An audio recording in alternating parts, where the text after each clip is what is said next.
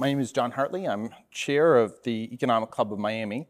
Um, we got started um, just over a year ago, and I, I, know a number of you have been to our events so far. Um, we just had an event last month with uh, Ken Griffin and Mayor Francis Suarez, um, which was uh, a very popular and, and well attended event. Um, I'm the uh, chair of the Economic Club of, of Miami, and uh, as, as um, that would suggest, we are a membership organization. For those of you who are not members here, um, we highly encourage you to come to our website, um, economicclubmiami.org, and uh, to check out um, some of our programming and um, uh, what's involved with uh, completing a membership application uh, and sending that uh, to us.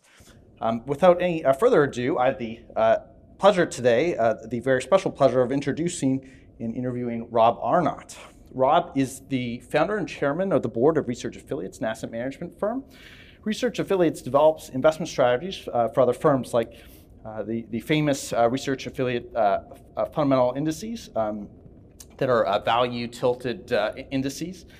Um, and Research Affiliates um, over, oversees 166 billion in asset under management um, using um, their, their strategies, which um, in their indices, which other asset managers manage to. Um, in addition, uh, Rob has also served as a visiting professor of finance at the UCLA Anderson School of Management. Uh, he's also on the editorial board of, uh, of, of several um, uh, finance uh, journals, including the Journal of Portfolio Management. He's also served on the product advisory boards of the Chicago uh, Mercantile Exchange, the Chicago Board Options Exchange, and to say the least, Rob is one of the most prominent quantitative investors in the world, and I say this having worked in, in quantitative asset management um, for quite some time. Thank you so much, mm-hmm. Rob, for joining us. Thank you. All right, so I think we'll just dive into it here. Um, so let's get into inflation here. Hmm. Um, what has the Fed been missing here? Um, what have policy been makers been missing? How do you think inflation um, came about? Well, inflation is just a matter of supply and demand. Um, if the supply of goods and services is constricted, uh, and demand for goods and services is elevated, you're going to get inflation. It's really that simple. And during the pandemic, of course, we had lockdowns. Uh, many people continue to work from home. Many of those who work from home uh, continue to pretend to work from home, meaning supply of goods and services is diminished. Uh, supply chain disruptions are widespread. Uh, no real light at the end of the tunnel for that. Uh, and in addition to all of that, um, money's been helicoptered into people's bank accounts, creating a, a step up in, in demand. And we're at full employment, so stimulus checks really shouldn't be needed. But uh, uh, anytime you have uh, uh aggressively stimulative fiscal and monetary policy and exogenous shocks that reduce supply, you're going to have inflation. Uh, I was shocked when Jerome Powell coined the expression transitory inflation back, I believe it was April of 2021. Uh, inflation was already 4%. And half of that inflation had happened in just three months. So that it was 4% over a year, eight annualized over three months. And he says transitory. Uh, I wondered what he'd been smoking. Um, the 11, uh, in November, he decided to retire the term transitory, although they still talk about it as if it's transitory. Um, and at that point, it was already 6%. So one of the things I found just fascinating was in December of 2021, with inflation already above 6%, uh, the Fed dot plot, which shows what Fed governors believe the Fed funds rate should be at year end, end of the next year, end of the next year, and as a permanent equilibrium. Uh, the forecast then was that Fed governors thought that inflation, that uh, Fed funds rate should be 0.8%. That was last December. They were saying 0.8% for this year end, and inflation, was already was over 6%. at that point. It was already over 6. I might have been 7 by then. Um, it's astounding how far behind the curve they are. And uh, I'm fascinated at the obsession with listening to their forecasts for the macroeconomy or for inflation when their track record is unbelievably bad. Yeah, I mean, it's it's fascinating uh, just how quickly uh, the Fed has uh, pivoted. Um, you know, just uh, beginning uh, somewhat later this year, uh, in in around March when they when they started tightening, and they've tightened very very quickly. So it seems like a very about face from the Fed of, of 2021 right. that was very resistant to, to, to start increasing rates um, amidst what what seemingly became entrenched inflation after October when became was more than uh, just a story about used car prices going up, but really also about housing, and which is you know 30 or 40 percent or so of, uh, of the CPI basket. I'm curious, sort of um, pivoting this um, a, a, little bit to you know forecasting and capital markets. Like, how long, um, you know, how do you think uh, sustained inflation in this five to 10 percent range over the next two to three years? How does that, uh, in your mind, affect the economy and capital markets? Let me break that into two questions. Five to 10% over the next several years um, uh, is inflation that's not transitory. We did a study, we published it about a month ago, in which we uh, took the 14 OECD countries that have been developed economies for the last 50 years. I mean, there's a lot of newcomers. Leave those out, they're not our peer group. Um, focus on the ones that have been developed economies going back to 1970. And we then ask the question how, how transitory is inflation? What we found was that if you get 4% inflation, um, half the time it's transitory, which by our definition means it goes, goes below 2% within two years. Um, half the time it's not. So basically, when you get an exogenous shock that creates a small burst of inflation, uh, then as soon as the shock passes, so does the inflation, which is great. When it goes above 6%, um, you start to have more daunting odds. Uh, only about 30% of the time is inflation transitory above 6%. Only about 15% of the time above 8%, less than 10% above 10 or higher. And this is based on surprisingly nar- large numbers of cases because we're looking at 14 economies spanning 60 years. And uh, what we find is that there have been 28 times that one of these economies has seen inflation above 8%. Now, eight, eight of those 28 are underway right now, so we don't know how they're going to play out. The other 20, only two came back down in reasonably short order. 18 lingered for anywhere from two and a half to 26 and a half years, median of 13 years. So, this is not to say we're forecasting a long bout of inflation. What it is to say is anyone who uses transitory return to normal within two years as their central expectation is being very naive. That, that is well within the realm of possibility. That's the optimal best quintile. The worst quintile is 10 years and beyond. Oh, uh, back to the second part of the question what does this mean for investments? Right now, break even inflation, which is the difference between the TIPS yield and the Treasury bond yield, stands at 2.3% for 10 years. What that means is that if inflation is less than 2.3%, you're better off holding treasuries. If it's more than 2.3%, you're better off holding TIPS.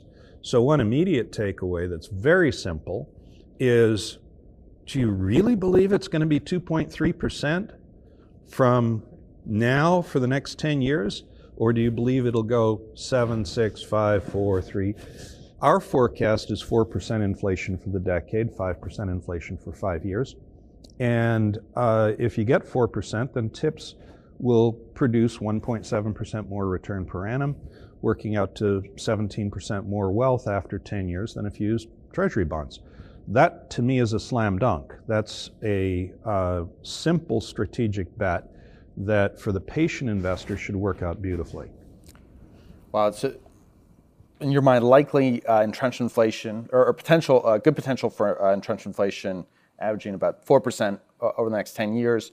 I'm curious, in, in sort of pivoting to, to, investing specifically here, what, what asset classes do you think investors should uh, consider uh, to help them um, uh, amidst this sort of sustained, potentially sustained period of inflation? Uh, in the coming years. I know some people talk about I bonds. There's sort of a 10,000 uh, limit per person on that, so you can't really scale that up. But things like uh, TIPS or Treasury inflation protected securities, real estate, short-term interest rates. I mean, what, what asset classes do you think should be part of an investor's portfolio in this new era of inflation? Well, um, I've been called a perma bear uh, for the simple reason that I don't holding things that are fully priced or expensive. Uh, I like holding things that are cheap. And uh, that created some difficulty in the late 2010s because value was um, uh, having its worst drawdown ever. But viewed within equities, uh, the spread between growth and value is still the largest uh, quintile of spread ever. It's no longer the largest percentile, percentile as it was in the summer of 2020, but the largest quintile. That's pretty good. So, for starters, if you're going to hold stocks, hold value stocks. If you're going to hold stocks, uh, don't be focused on U.S. Uh, U.S. trading at uh, Shiller PE ratio, price relative to 10-year smooth earnings, of 30 times. That's the CAPE ratio? That's the CAPE ratio. Uh, where was it at the peak in 2007 and 8? It was 28 times. So it, it took a um, uh, six year bull market to get to 28 times back in the mid 2000, uh, mid 2000s. And it's taken a bear market to get it down to 30 now. Now, what about Europe? Europe's at uh, 14 times, EFA's at 15 times, emerging markets are at 14 times. They're half off. Are their prospects for growth worse than the US? Of course they are. Prices are set based on narratives, and those narratives have the wonderful advantage of usually being true. They also have the, the daunting disadvantage of being utterly useless because they're already reflected in share prices. So you want to figure out where the narrative may be exaggerated or may have room to change. The 2.3 break even inflation rate is a beautiful example. The notion that um, EFA and emerging markets deserve to be half off relative to the US is one where there's ample room for change. Uh, emerging markets local currency debt currently yields more than US junk bonds. And the default rate historically is much, much lower. So there are pockets of opportunity out there. And the backdrop on all of this is uh, the inflation surge. Inflation is wonderful for value. If you go back historically and look at decades over the last hundred years, anytime you had inflation above 4% for a decade, value beat growth by 6 to 10 percentage points per annum during those decades. Why should that be? Very, very simple. Uh, uh, firstly, high inflation usually means a higher discount rate. Higher discount rate hurts growth relative to value because most of the value in owning a growth stock is the distant future.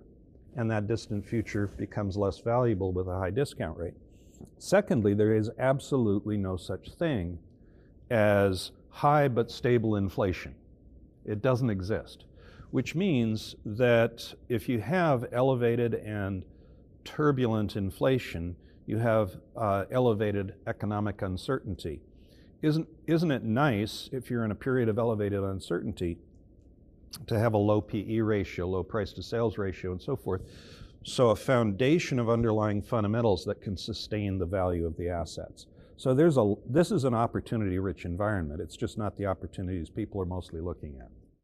Well, that, that's good to know. So value stocks, so high, like high uh, high book to value uh, type, you know, Warren Buffett type investing works well in uh, historically has worked well in these sorts of inflationary environments. Exactly. It's very uh, very helpful and good to know. Um, so I guess jumping a little bit deeper into um, macroeconomics and, and, macroeconomic narratives, um, which you're alluding to, I'm, I'm, curious, like, how should investors think about uh, things like rising deficits, uh, national debt, aging demographics, you know, in the sort of post-COVID world? Um, this has become uh, seemingly a, a very, uh, a very important issues um, when thinking about whether it's inflation or thinking about um, uh, capital market returns in general. How do you think um, these issues are going to weigh on uh, both um, figures like you know, GDP as well as long-term real returns? Um, I wrote a paper in 2009 called "The 3D Hurricane: uh, The Inter- Interconnected Influence of Deficits, Debt, and Demographics." And the point of the paper wasn't that any of these play out fast but that they represent a strong current um, going through the macroeconomy. If you're wanting to swim across the Mississippi River, it's useful to know which direction the water's flowing uh, in order to uh, not wind up too many miles downstream. The, um, the same applies for things like deficit spending. Uh, uh John Mauldin likes to say there's a bang moment when uh, things go along just fine, and then bang, uh, you suddenly realize um, you're Wile Coyote um, running off of a cliff, and uh, uh, that kind of situation uh, uh, happens again and again in macroeconomy. Deficits, of course, create debt, and the debt burden of the U.S. Interesting if you think of the country as an individual family. If is um, 100,000 and if they have debt of 500,000, they're probably in trouble. The income that the federal government has to work with is just under 20% of GDP. The debt is ballpark of 120, 130% of GDP, depending how you measure it. Uh, that's like the family with 100,000 income having 600,000 debt. But there's hidden debt. There's uh, off balance sheet spending and off balance sheet debt. There's um, unacknowledged debt, the unfunded portion of Social Security and Medicare uh, and Medicaid are enormous. They dwarf the national debt. Include those, and you're looking at uh, hidden government debt that takes you to 80% of GDP as the income for the government to service that, those obligations. Uh, all right, well, that, that's more akin to uh, having $6 million of debt on $100,000 of income. Um, what can't happen won't happen. And so I don't worry about this. There will be a reset, and the reset can take any of a number of forms. Uh, uh, default is theoretically possible, but why, why default when you can do the backdoor default of reducing the real value of the debt? Inflation. Demographics then enters into the picture as a very slow moving macroeconomy and for uh, the capital because 30 years, uh, an extraordinarily large roster of mature adults, the baby boom generation, uh, at a stage in life when they are valuation indifferent buyers of financial assets. What do I mean by that? Those who think ahead and are worried about their future uh, golden years are likely to be saying, I need to set aside money. And setting aside money uh, means you've got to put it into capital markets. And putting it into capital markets, you're not going to ask the question, is this too expensive or is this too cheap? Uh, except perhaps on a tactical basis, you're going to set money aside. And this creates a dynamic that permits extreme roll the clock forward 20 years, uh, even 10 years, and you're looking at an environment where you, you have a, an enormous roster, largest ever, of valuation indifferent sellers. If you have assets set aside uh, and you want to convert those assets into goods and services during retirement, you're going to sell, and you won't be somebody who can choose whether to sell based on whether it's expensive or not. The result is valuation indifferent sellers, rates go up, markets come down. And so I think we will have those headwinds over the coming 10 to 20 years. Uh, for people, that 3D hurricane is only a serious issue into a mindset it's today's economy is what things are going to look like for the next 20 years. For those with a more flexible mindset, all you have to do is boost your savings um, 10, 20% per year, um, uh, extend your expected work span by two or three years, and reduce your expected expenditures in retirement by 10 or 20%. And if you make that mental transition, saying, I'm going to work a little longer, I'm going to save a little more, and I'll spend a little less in retirement, it all of a sudden becomes very manageable. Most people won't do that. And the economics profession and our policy elite are complicit in encouraging them not to think about the, those things. Fantastic. Uh, I, I, love that uh, 3D hurricane, uh, uh deficits, national debt, and, and, and uh, aging demographics. Uh, I, f- I feel like we're very much in the eye of that hurricane, or or, yeah. or, or, maybe the, the eye, I guess, is more peaceful, but uh, I guess it's the edges that are, are the more. Uh, we know a lot about hurricanes in, uh, uh in Miami. And you wrote this paper before you moved to Miami, or, or I uh, did. I did. I moved to Miami in 2018 when uh, federal tax law made state income tax no longer deductible, so that my state tax burden went from seven percent to 14 percent. Well, fantastic. Well, you're not, not only are you predicting capital market returns, but you're also predicting your, your own future uh, location as well. Uh, that's fantastic. Um, I want to get more uh, a little bit into uh, the stock market specifically here. Um, and, and, sort of, I know that you've had some pretty famous disagreements with Cliff Asness about um, of AQR of um, on the topic of market timing, and I, I, think he's sort of the opinion that you can't really time the market well, and I, I think your opinion is, is, somewhat different from that. Um, I'm, I'm curious, how should investors set their expectations for the future given where we're at now? Are there any sort of compelling bargains today for a long-term patient investor? You know, the S&P 500 is down you know, 15% year to date. You know, we've been sort of in this range, you know, this year to date range of you know anywhere between 25%, 15% for a while. And I think there's some people out there that say, you know, now's a great time to get in if you have dry powder on the side, or maybe even if you're fully invested to lever up a little bit and take uh, you know a, a, position that has like an equity market beta greater than one. Um, I'm curious, what do you think about this uh, kind of uh, of reasoning um, yeah. around market timing? Do, do, you think now is a good time to uh, to lever up a little bit and, and, get some more equity exposure to harness that long run risk premium? Um, first, just a quick observation on the controversies with Cliff. Um, he and I agree on about 90% of everything. And I think what's going on is he gets annoyed that we agree on so much that what we disagree on suddenly matters more to him than it ought to. Um, it is what it is. Uh, the paper that got him really angry was a paper uh, in 2016 called How Can Smart Beta Go Horribly Wrong?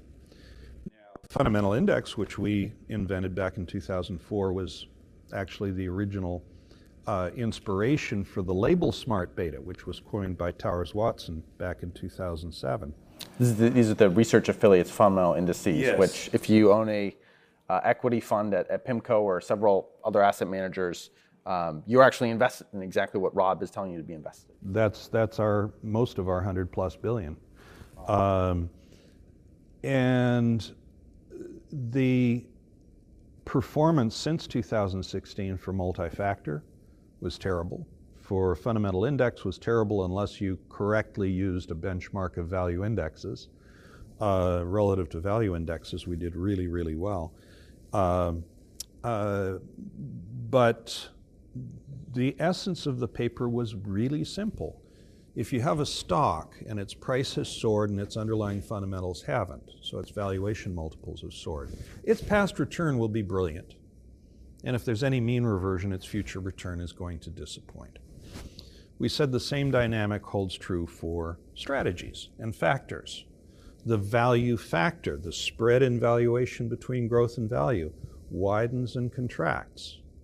And uh, when it widens, you have rising relative valuation of growth, and you have a lousy performance for the value factor, but it's a revaluation alpha. It's from the, al- from the valuation tumbling, not from the underlying fundamentals uh, softening. And what we observed was that every single factor and every single strategy out there goes through these cycles. People are drawn into strategies when they've performed well without doing the added homework of asking, did it perform well because it got more expensive or because it has structural benefits embedded in it? And uh, 2016, most factors were expensive. Value was the one outlier. And in 2016, sure enough, value did well. Uh, low vol momentum quality did badly. Um, and so the point of the paper was um, when factor or strategy valuations are abnormally high, uh, you might want to go easy on using them. Uh, I would agree with Cliff that you don't want to make heroic, huge bets on factors and, and strategies. You want broad diversification, but just at the margin, if one factor is dirt cheap and the others are expensive, you want to tilt. Um, I'm working on a paper called That Was Then, This Is Now, which points out that the situation's changed. Most factors are trading cheap now. Most factors are trading abnormally cheap now. So the fact that multi factor had a dismal five years uh, is part of the reason that they're trading cheap now. And so while money was pouring into uh, factor and multi-factor and smart beta strategies in 2016, uh, at a time when the valuations for most of these factors was high, that's just common sense. Uh, uh that, excuse me, that that's just human nature that people will pile into what's given them great joy and profit without necessarily thinking about did that profit come because of a structural advantage of the strategy or because it just got more expensive? Today, we're in the opposite situation. Today, money's pouring out of smart beta, out of multi factor, and they're poised to perform beautifully the next five years. Fantastic. So, factors are cheap. Investing, I think, is great. Value investing, I think, is great. Um, diversification outside the US, I think, is great. Uh, particular pockets of opportunity would be emerging markets value. Uh, developed ex-US value. If you got to own US stocks, make sure it's with a value tilt. And uh, in bonds, yields are still inadequate most of the world except the emerging markets where local currency debt is yielding more than, than US junk bonds. And those currencies are now cheap because the dollar's been so remarkably strong. Fantastic. So maybe a good time to get in the market uh, if, if, you're not uh, already in it and, uh, and tilting toward these sorts of factors. Um, I think that's a, a, great, very compelling thesis to me, and perhaps the bottom isn't already. So may want to act soon if you're if you're totally well, in cash still. I like to buy at a period of peak fear. I think in Europe we may be there. Uh, you have people um, terrified that good German citizens will freeze to death this winter because of uh, the difficulties getting uh, oil and natural gas at a time of great need. um, there's a worry of the European economies cratering because the industries also need energy to function. Uh, usually, when you have elevated fear, the subsequent reality uh, validates that fear, but isn't as bad as the fear would have suggested. And so, if it's not as bad, the narrative shifts and, oh, things are pretty bad, but not as bad as I feared, which means that the markets will rise handily. So I think the US probably will have another leg down. Um, I, this doesn't feel like peak fear. It doesn't feel like we have had a capitulation. Uh, non US stocks, if US stocks go another leg down, non US will test their lows. But if I'm wrong about uh, the US having another leg down, uh, you, you want to be risk on in the markets that are cheap. And so averaging in now makes sense. Keeping some dry powder now makes sense.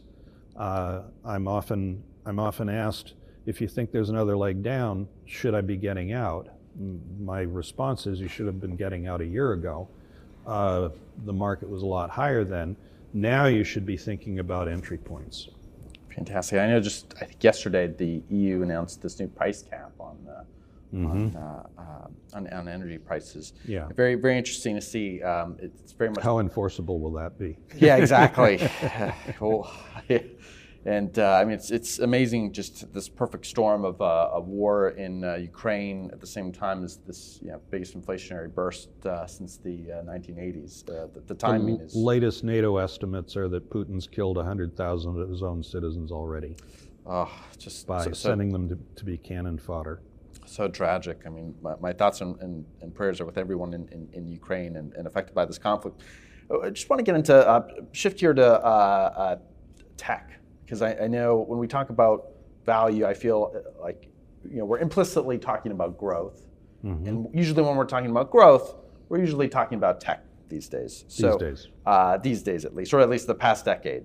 And so, um, I want to talk just a little bit about um, bubbles and and and sort of what's been happening in the tech scene. There's been a lot of uh, announcement about tech layoffs recently. Um, something really really haven't seen in over 20 years. It's, it seems like we're almost potentially at the end of this second tech bubble. Yes. Uh, the last being in you know, the uh, ending in the early uh, 2000s.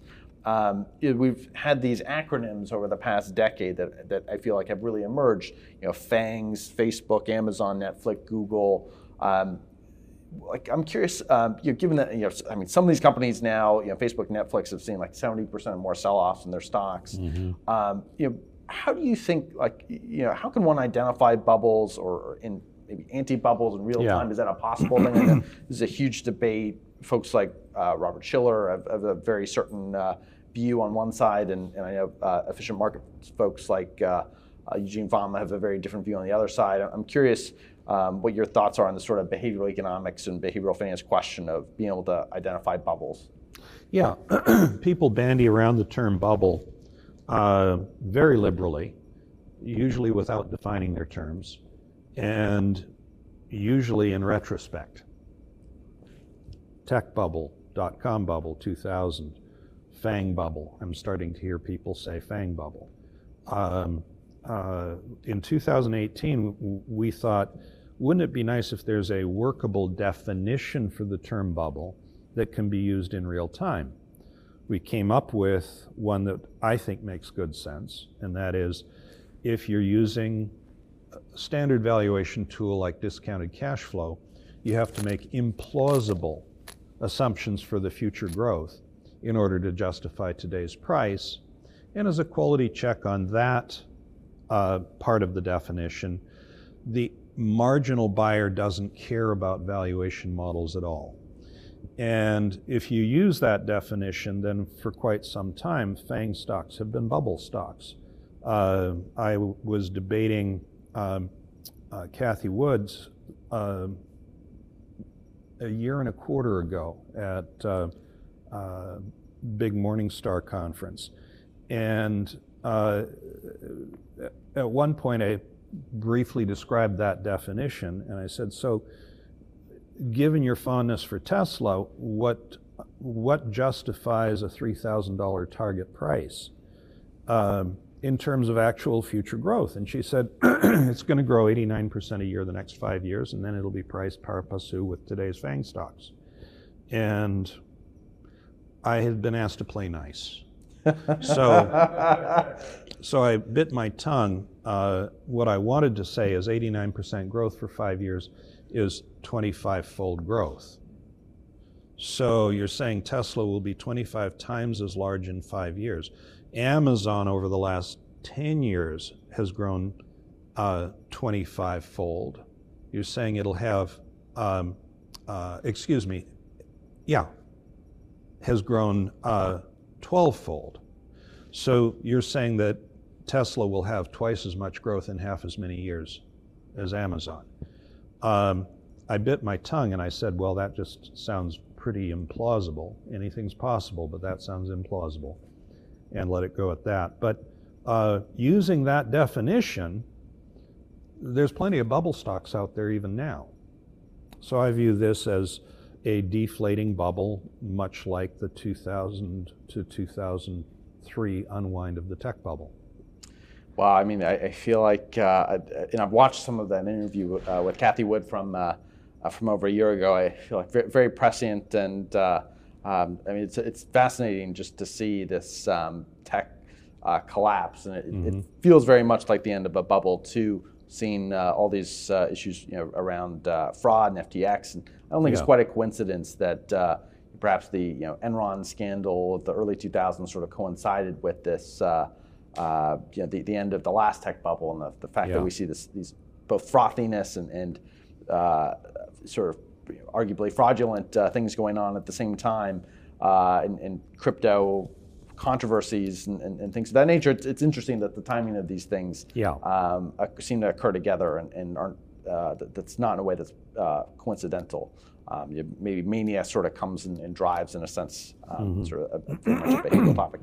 So, we talked a little bit about growth and tech stocks. Let's get back to sort of the value uh, side of things here. Um, you know, the, the, idea that you know investors should invest like Warren Buffett, finding good deals, uh, like stocks that are high, uh, high you know, book to market values. Um, you know, what gives you confidence in the long term prospects of, of, value investing? Yeah. You know, value investing has had a, a, really difficult past you know 15 years or so uh, that I think has been humbling for a lot of value managers and, and a lot of quants that um, are, are, big into value investing. I mean, what, what's the thinking and the evidence uh, behind your outlook? I think mm-hmm. you're very bullish on value. Mm-hmm. Um, and, and how have, uh, I know you spoke a little bit uh, before about how value stocks have, uh, have fared fairly well in uh, inflationary times, but say, you know, maybe we are end, end up able to get out of in, inflation over the next, you know, few years or so, and the Fed is um, is effective in achieving that goal. Um, I'm curious, like, what, what's driving your thesis behind um, value investing being a big winner in the coming years? Well, firstly, firstly, value has two main sources of alpha long term. Uh, one is what Fama and French call migration, growth stocks, high valuation multiple companies. Um, one or another of them falls out of favor, drops off the list, and is replaced with a new high flyer. So that means something with a more moderate valuation multiple is replaced with a higher valuation model, multiple company, which means that there's this constant, with every rebalancing, there's less and less earnings, dividends, sales for every $100 you invest. The value side has the other opposite happen. Stocks percolate up out of value come back into favor and are replaced with new unloved deep value names. So you get this um, constant rebalancing out of companies that are no longer cheap into companies that are deeply cheap. And in so doing, you get more uh, earnings, dividends, uh, and book value for every $100 you invest with every rebalance. Now, this matters because growth stocks do grow faster than value stocks. Uh, that difference historically has been about 12, 13% per annum, pretty big. The migration effect has been about 18% per annum, enough to swamp that with room to spare. In addition to that, you have a yield difference, and so yield is an important part of returns for value stocks, and that yield kicker is real. So the advantages of value are structural and uh, powerful. The disadvantage is that there's a cycle. It falls out of favor. We wrote a paper, uh, Reports of Value's Death May Be Greatly Exaggerated, which came out at the beginning of 2021. Uh, and that paper won Graham and Dodd recognition as one of the two best papers of the year. So I was really pleased with that. It's one of the biggest uh, finance uh, uh, practitioner journal uh, awards out there. Yeah. Graham, yeah. Named after uh, the two founders of value investing for the, the big Warren Buffett mm-hmm. aficionados here. Yeah. It's actually Ben Graham was Warren Buffett's sort of professor at, at Columbia, sort of the, yeah. the grandfather. No, the grandfather of value investing. Right. So, in any event, um, in that paper, we made two points uh, one minor, one major. The minor one, although it's not all that minor, is that book value is an antiquated measure of a company's assets. If I spend $1,000 on a desk, the book value of my company goes up 1000 If I spend a million on R&D, it doesn't. And I wouldn't spend a million on R&D if I didn't think I was going to get it back in reasonably short order, uh, over a, let's say, a five-year span or something like that. So it turns out that if you use price to book value, if you just add in R&D to the book value and then amortize it out over 10 years, you have a, about twice as much efficacy as conventional price to book. So that was an interesting finding. The more important one was that value becomes cheap or expensive over time. And when it's expensive, it often doesn't perform very well. People are paying as much for value as they ought to and are not pricing growth stocks at frothy extremes. Then you get to a point where value is dirt cheap. Summer of 2020, the spread between growth and value was 13 to 1 on a price to book value basis. Um, peak of the tech bubble, it was 10 to 1. The norm is 5 to 1. Now, uh, so we were saying we've just seen the most extreme relative valuation for value ever. How much of it was because the value companies were doing badly? None. That wasn't a contributing factor at all. The value companies were doing as well relative to growth as they historically normally have. They were just out of favor. People thought the narrative again uh, that the COVID lockdowns would lead to rolling bankruptcies across the macroeconomy, and those, of course, would be the value stocks. So a lot of these companies wouldn't exist. Well, trillions of stimulus made sure that didn't happen. Bankruptcies in 2020 were only modestly above 2019. Shockingly little change. And as people began to realize that, the value cycle turned. People stopped pricing value stocks as an option on their future survival and started pricing them as going concerns. That's all it took to have that first massive leg up. So uh, I'm a believer in value structurally because of the migration effect and the yield difference. I'm a believer in value when value is cheap, which it was extremely cheap summer of 2020. Um, here's a here's a fun factoid. Russell value underperformed Russell growth by 4,000 basis points in the first eight months of this decade.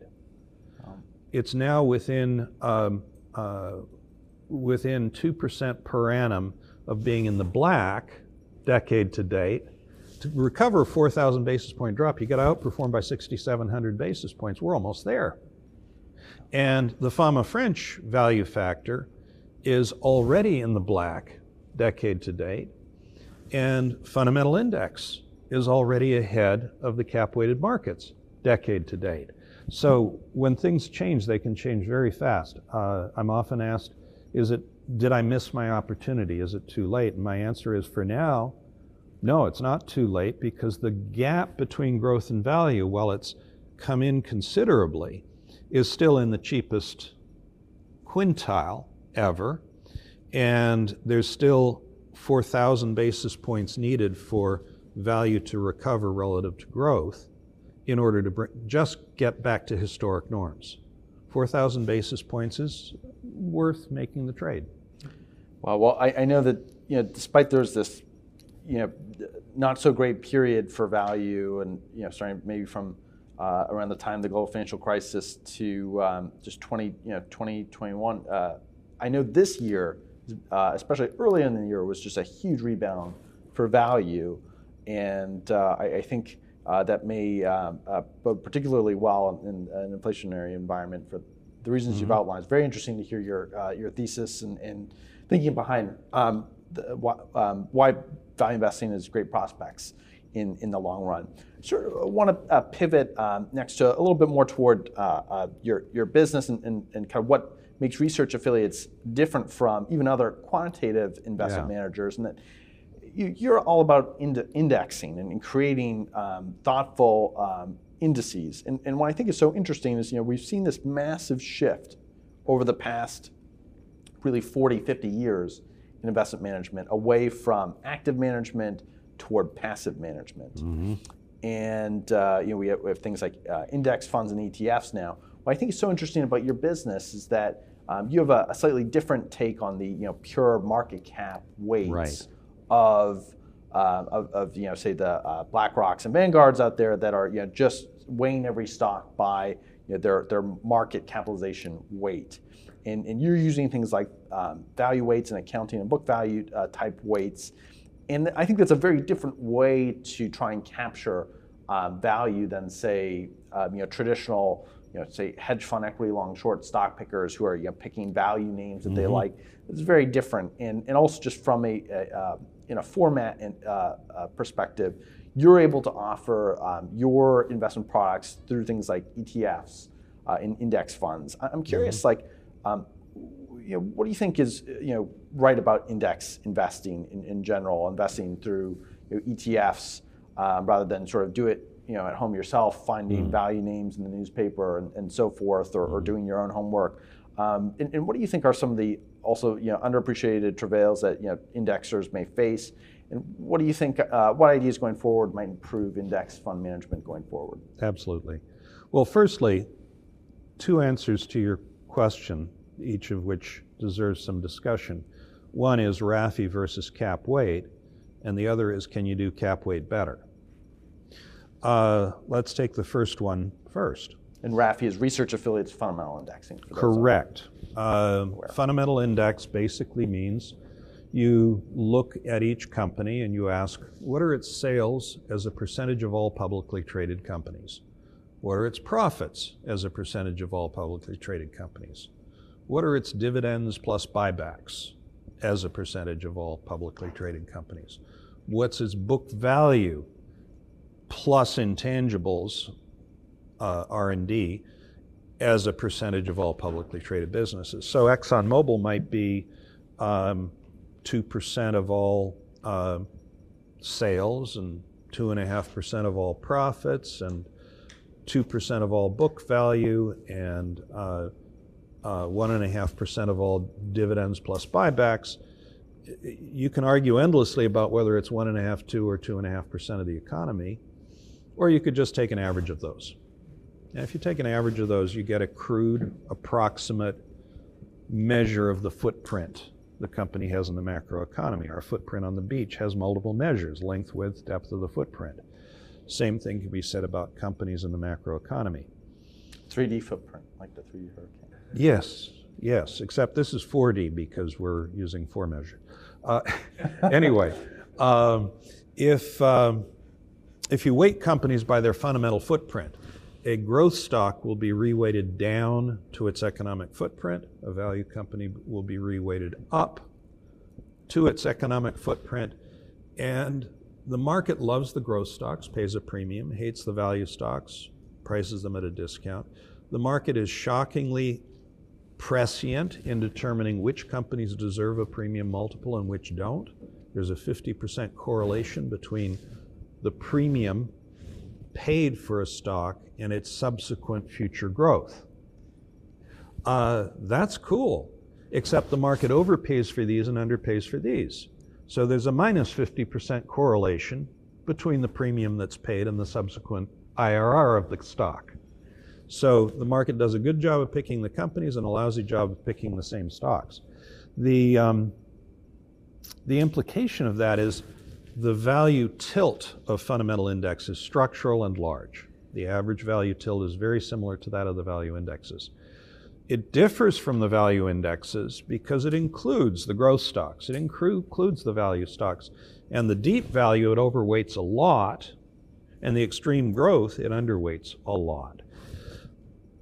It also contra trades against the market's constantly changing opinion. So, as the market is changing its mind on what a company is worth, you're going to contra trade against those largest moves unless they're ratified by changes in the underlying fundamentals. Now, what this means is that you have a rebalancing alpha, a value tilt alpha, and an index.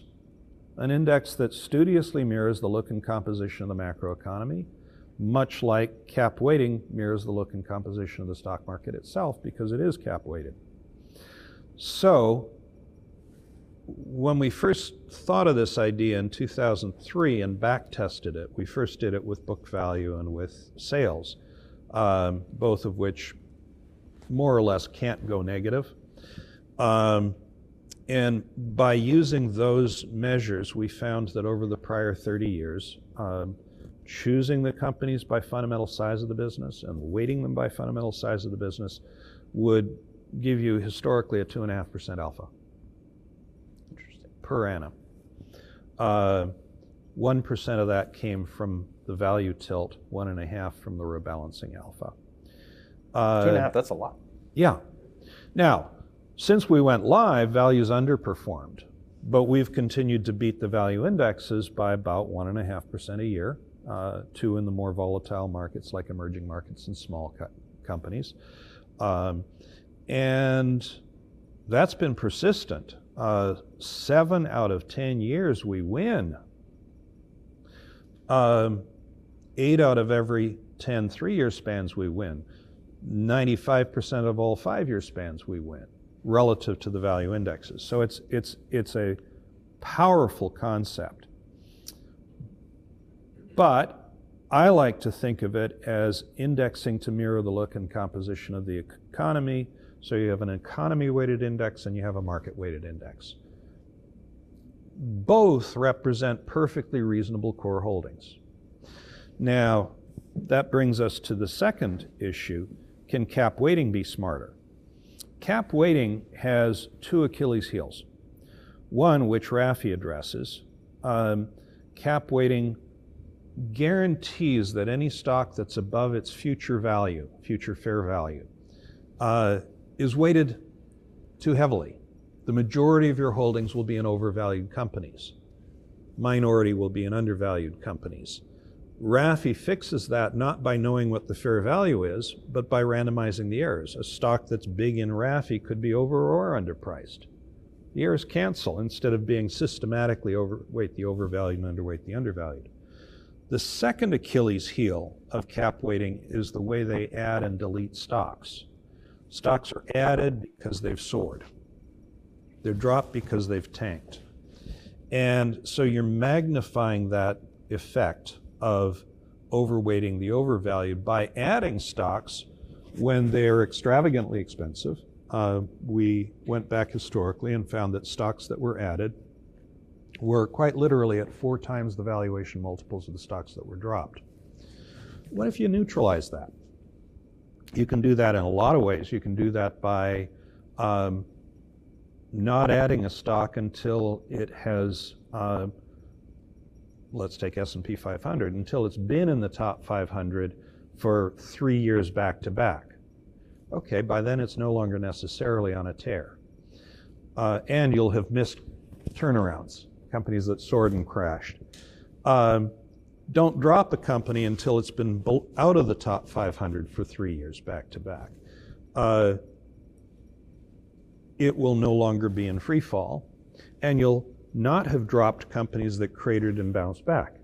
So you reduce the turnover, you reduce the sensitivity to price on your additions and deletions, and oh, by the way, even though you're still cap weighting, even though Tesla is still one of your five largest holdings, um, you add 50 to 60 basis points per annum to conventional cap weighted indexes because you're not chasing the latest frothy fad and fleeing the latest uh, unloved stock. So we're coming out with a paper. I hope FAJ will accept it, uh, should hear in a few uh, days or weeks, in which we basically say, hey, indexers, get smart about how you add and delete stocks. You can make a better index and give your customers a better experience. And if they won't, we will. I like that. So we're going to open it up uh, to questions now. Um, I think we're going to um, uh, pass around uh, a microphone. Um, if um, you could state your name uh, and, and uh, a brief question, um, uh, more of a, a more questions than comments are preferred, but also understand that um, folks need some background as well. I think we have a question from Greg over here. Um, you like to? Thanks, Jon. And Rob, thank, thank you again for being here. My name is Greg Ferrero. Um, so there's a little bit of a debate going on right now in terms of where the Fed's going and uh, how high they're going to raise rates until they get to what they call the mm-hmm. rate, uh, and then how long they're going to keep rates up. Um, my question for you would be, if you were chairman of the Fed, and based on what you said earlier about inflation and how you think it, you know, how you've studied it in the past, um, what do you think you would do in terms of how high you raise the rate and how long you keep it there? And what tends to be more effective in fighting inflation? Is it going higher in the shorter term, or is it going up to a more maybe more moderate level keeping it there for a longer period of time? Yeah. So, so I think just to repeat the question, I think the the, uh, the question is. Um, uh, if you were chairman of the Fed, what would I do? What would you do? I, I think that's yeah. Um, Keynes believed that during the good times you run surpluses and get the debt reduced. Um, he'd be shunned. Um, so, a fellow named Ian McDougall was wandering the countryside in, in, in Scotland and goes up to a local and says, How do I get from here to Inverness? And the local says, Well, if I were you, I wouldn't start here. You don't start with a decade of free money. That was a catastrophic mistake and a catastrophically failed experiment. We're going to be paying the, the piper for that for two, three decades to come. Uh, they claim to be data dependent, but the data that they focus on uh, changes from one meeting to the next. It's whatever is the latest uh, hot data point that they find interesting. The data point that they pay no attention to, that should be the central and most important data point that they look at, is the long bond yield. Long bond yield is still set by the market, it's not set by the Fed. And the long bond yield tells, tells all of us what a market clearing price is for those who want to borrow at a risk free rate, for those who are truly risk free borrowers, or for those who want to defer consumption and get paid for it by deferring consumption by uh, uh, providing capital. And viewed from that perspective, the idiocy of negative real rates becomes self evident. What, why should they pay attention to that? Um, Cam Harvey is an advisor to our firm. He was the first to find, notice that an inverted yield curve predicts a recession. He published it in his uh, 1988 PhD dissertation. Um, and I would argue that an inverted yield curve doesn't predict a recession, it creates one. Because what you're doing is saying to those who are willing to defer consumption, defer consumption for a long time, you're going to get paid less than deferring consumption for a short time. Or conversely, if you're a borrower, uh, you want to borrow money long term, we'll charge you less than if you want to borrow money short term, which means shut down new initiatives that are remotely questionable.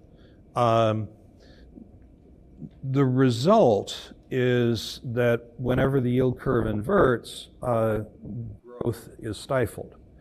Now, to a person with a hammer, everything looks like a nail.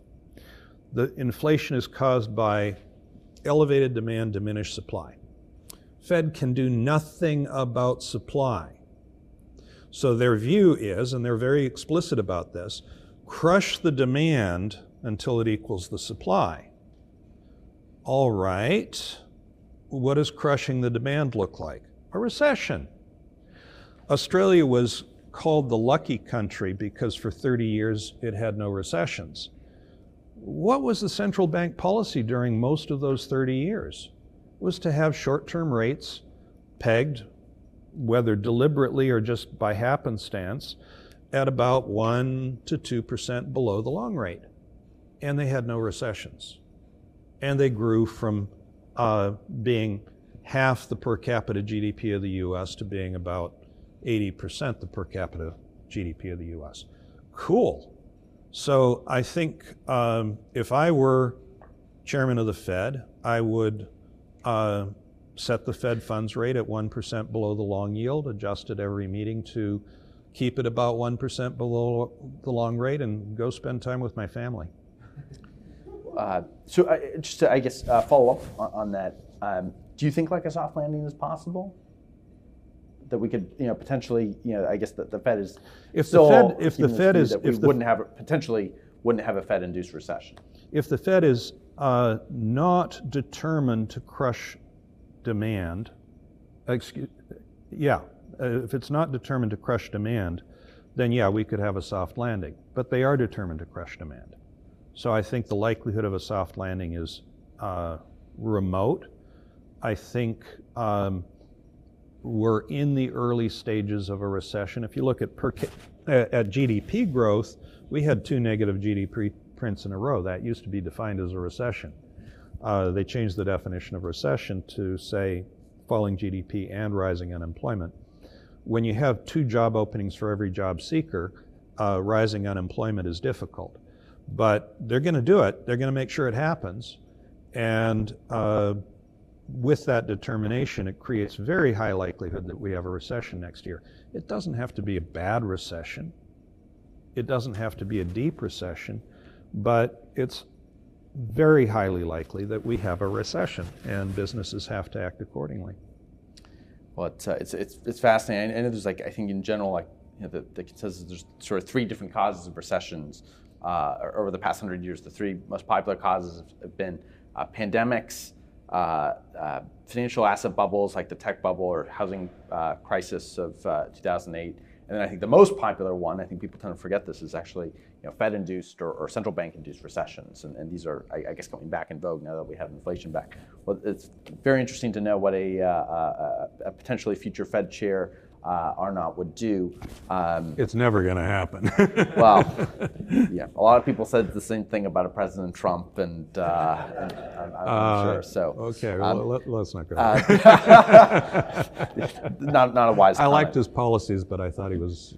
I think he's a lousy human being. This will be Rob's last interview with the Economic Club Miami. Um, uh, uh, we've got a question here from Adam. Feel free to yeah, just shoot it. Um, so we just come to the end of a 30 year period of massive disinflationary macro trends. So, mm-hmm. globalization, outsourcing, technology impact. That has basically come to an end. Globalization has ended, outsourcing has ended, or it's now at a static level. So going forward, and that's brought, and we've seen at the same time in interest rates coming down systematically mm-hmm. throughout mm-hmm. that 30 year period. So what is, going forward, what do you think is the like stable state or the equilibrium 10-year yield? And what is the corresponding equilibrium PE multiple for the S&P 500 as a result? Because they should be related to one another. Right. So it, uh, it's been 17 and a half times over that period. Should that contract 15 and a half times on a forward basis? So, so just to repeat the question for our friends online in the microphone here, uh, the question is, uh, or the, the comment is uh, globalization seems to have ended. What is the long-term uh, equilibrium 10-year uh, uh, yield and PE ratio?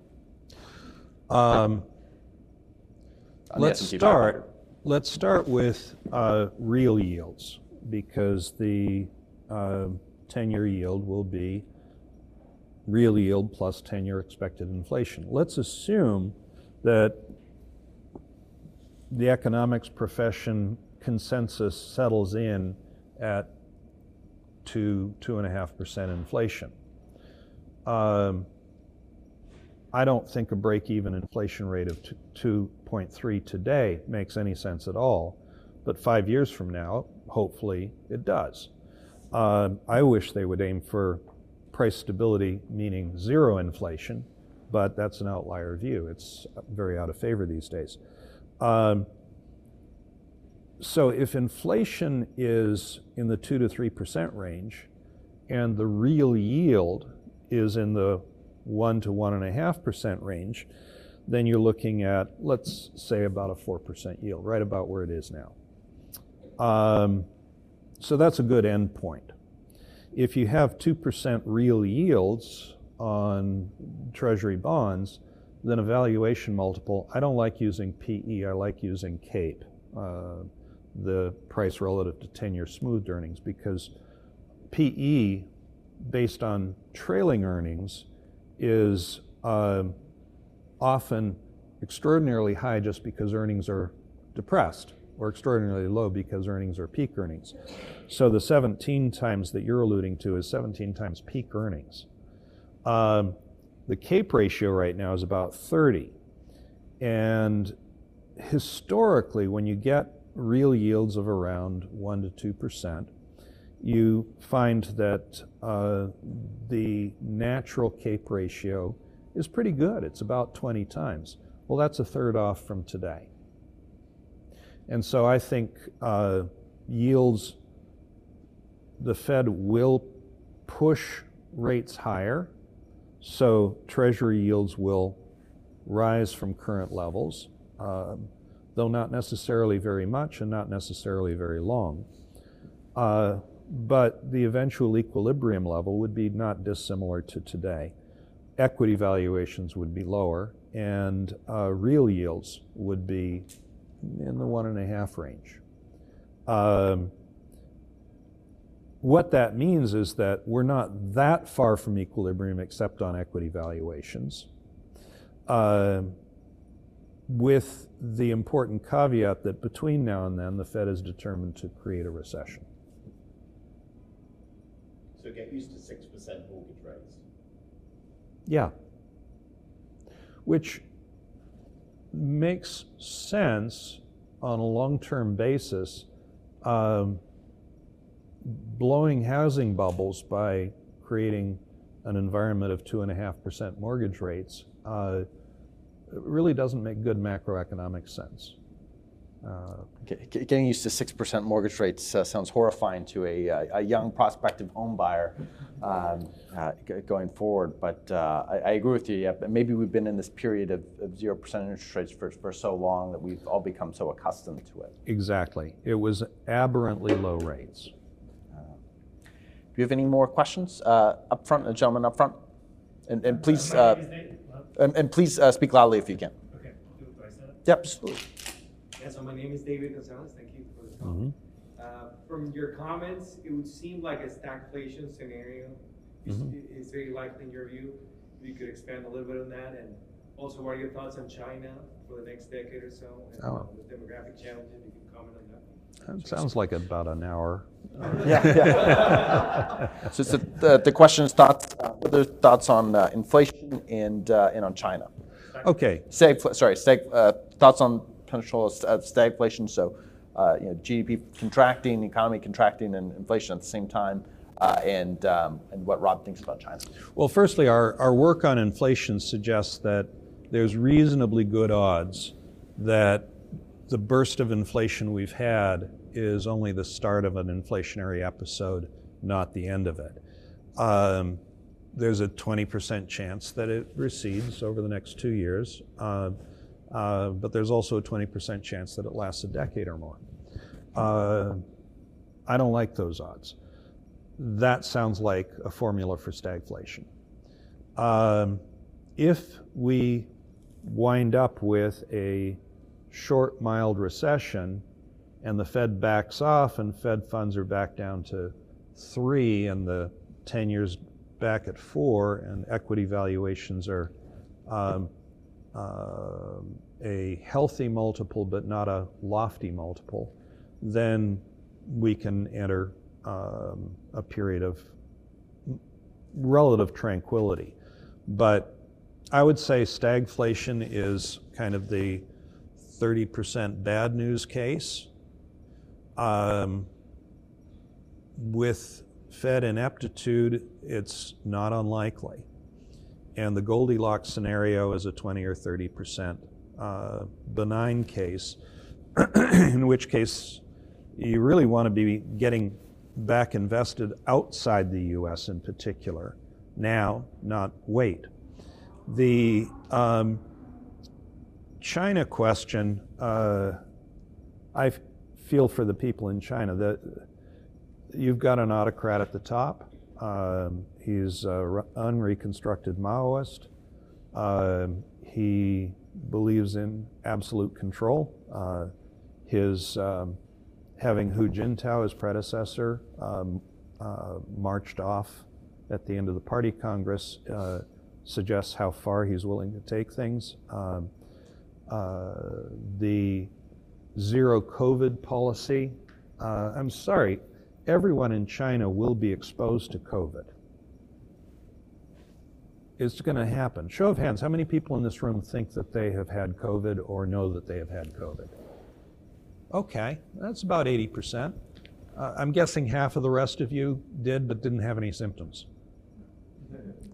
My wife's had it twice, no symptoms either time.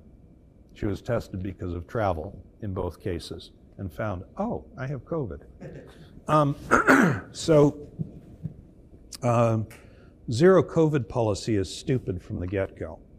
Uh, it's going to spread. You want to protect the vulnerable and just recognize that everyone's going to get it. Let's not blow up the economy over this. Um, in China, isn't it interesting how every time there's uh, a massive protest, they find a COVID case somewhere nearby and lock them down? It's about control, it's not about COVID. It's about punishing enemies, it's not about COVID. And so um, I hope China has more enlightened leadership within the next decade. Uh, uh, the current leadership is scary. Any other uh, questions uh, from the audience? Um, we've got one from Michael. Uh, yep, we can hear you. Michael Corkery. My question is about what do you advise investors who are making their investment decisions based upon information from a sort of neoclassical or Keynesian theoretical approach or valuation approach, but you're seeing an administration which has fiscal and monetary policies that are being more and more dominated by modern monetary theory, and how that continues if that's a re-election and those policies continue and ramp up over the next four years. How will those models reflect reality, if they will? Um, and then what advice you would give to counteract that or at least de-risk that to a certain extent?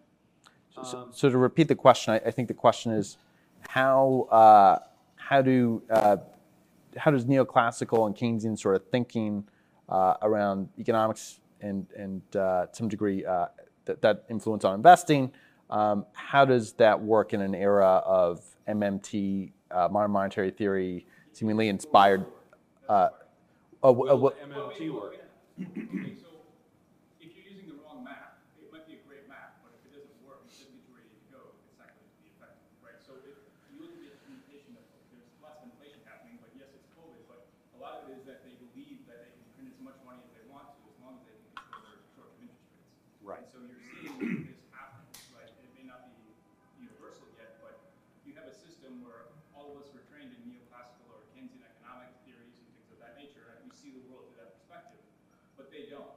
And so hmm what they're doing doesn't make sense. And if you're an investor looking at a financial projection or a model that is based upon neoclassical economics, and you are in a regime change that is now modern monetary theory, whether we like it or not, right. then how does that in five years from now, what's that return on investment gonna look like? Or what's the real value of the returns that you've gotten based upon the fact that if they continue this for the next two to six years, what is the re- economic reality for the average investor who's trying to make a decision today? Got it. So I, I think the, the, the question is living in a paradigm where sort of uh, economic policy has sort of shifted away from uh, sort of neoclassical long-term structural growth, you know, pro-growth policy, or um, you know, demand, um, you know, management, Keynesian demand management, but where you're running deficits in bad times and surpluses in good times, you know, maybe like in the 90s and the you know, Clinton era. Um, what um, how, how does shifting away from those traditional paradigms um, to one where we're just always running deficits and, and uh, presumably always um, having very accommodative uh, monetary policy um, that's maybe changed a little bit recently um, how does that that sort of regime shift weigh on investing going forward?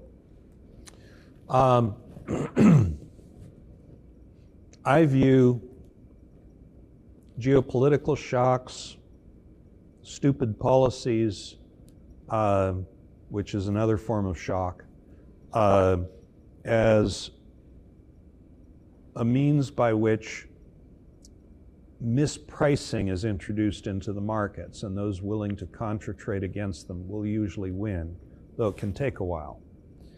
Um, so, MMT, one of the premises of MMT is when you do start to see inflation, you'd better raise your taxes to rein in inflation. And um, that's an area where I would actually agree with the MMT crowd that, that if you are determined to keep spending and you've got inflation and you're not willing to cut spending, um, that you have to raise taxes, or as Milton Friedman famously said, the correct measure of the level of taxes is the level of spending. Because if it's not, what it does for the investor is create disruption and dislocations. So you get uh, stupid policy leading to zero interest rates for multiple years, uh, betting on rates normalizing upward, uh, eventually wins and did win, um, betting on equity valuations faltering wins and did win. Uh, and so geopolitical shocks likewise create opportunity. And so I, I, would say be nimble, look for opportunities, and when you see a shock, uh, ask the question uh, is this still going to matter in five years? Is COVID still going to matter in five years? No. COVID will still be around. Uh, it's endemic, not pandemic. But while COVID's not done with us, we're done with COVID as, as a driver of policy. Um, we have a question from uh, Rodolfo here. Um, would you mind uh, saying up, um, saying your name and? Um, yes, my name is Rodolfo Milani, and uh, I just have a question about energy stocks. Mm-hmm. There's no question that 12 to 18 months ago, many of these stocks were definitely in the value camp. Uh, now, with uh, many of them having doubled or tripled, I mean, they still may have low PEs and they still may have decent dividends. I mean, is an Exxon or a Chevron still a value stock to you after the kinds of move that they've had? So the, the question is energy stocks, which uh, not so long ago were thought of as, as value stocks with the recent uh, run up that they've had, should they still be considered value stocks? Uh, or maybe should they be thought more of as, as uh, growth stocks? I view them still in the value camp. Um, uh, firstly, I'm a believer in global warming and climate change. I'm a believer that it's human generated. I'm also a believer that it will uh, change the world very gradually, that it will take a long time. I've been asked, why did you buy a house on the water in Miami Beach? And my response is, I'm eight feet above high water mark uh, uh, or high high tide mark, uh, and with sea levels rising about one inch every five years, as is the current apparent pace, I may have to move in the next 150 years. Um, it's going to take time. And those who want to deal with it with multi trillion dollar transfers and with multi trillion dollar spending programs, um, they're overlooking a very important reality, and that is uh, uh, fossil fuels are currently, for now, and for at least two or three generations to come, central to a well functioning global economy.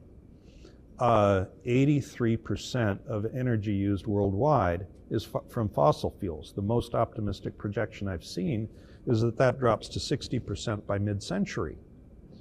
But the 60% is on a larger global economy, so the actual extraction of fossil fuels in mid century would be the same as it is today.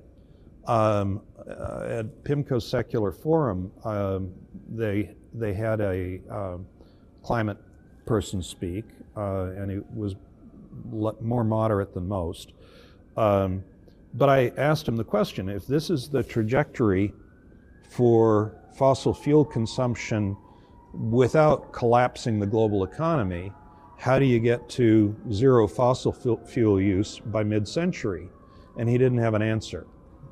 So you don't without killing the world economy, killing billions of people, and creating a world war unlike any we've seen in the past. Uh, I view this as just an is. We have no choice. We're going to continue using fossil fuels for uh, decades to come.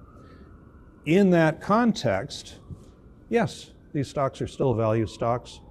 No, they don't have stranded assets. The assets will be used. Um, and I'm also a big believer in technology, that technology, we will find technological solutions to global warming in the coming century. Look at how the world is different today from 100 years ago. It is breathtaking. It is, people 100 years ago could not imagine many elements of our current life.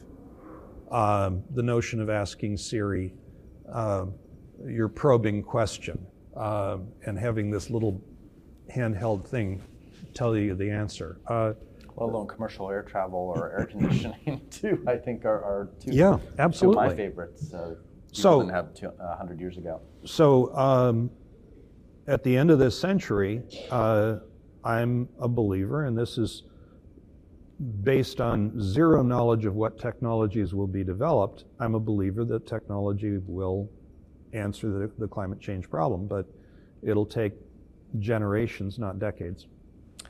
Um, you have one, uh, one last question um, from the gentleman over here. Jose Torres, Interactive Brokers. Uh, one thing the Fed talks a lot about is long-term inflation expectations remaining anchored. At what point do you think inflation expectations become unanchored?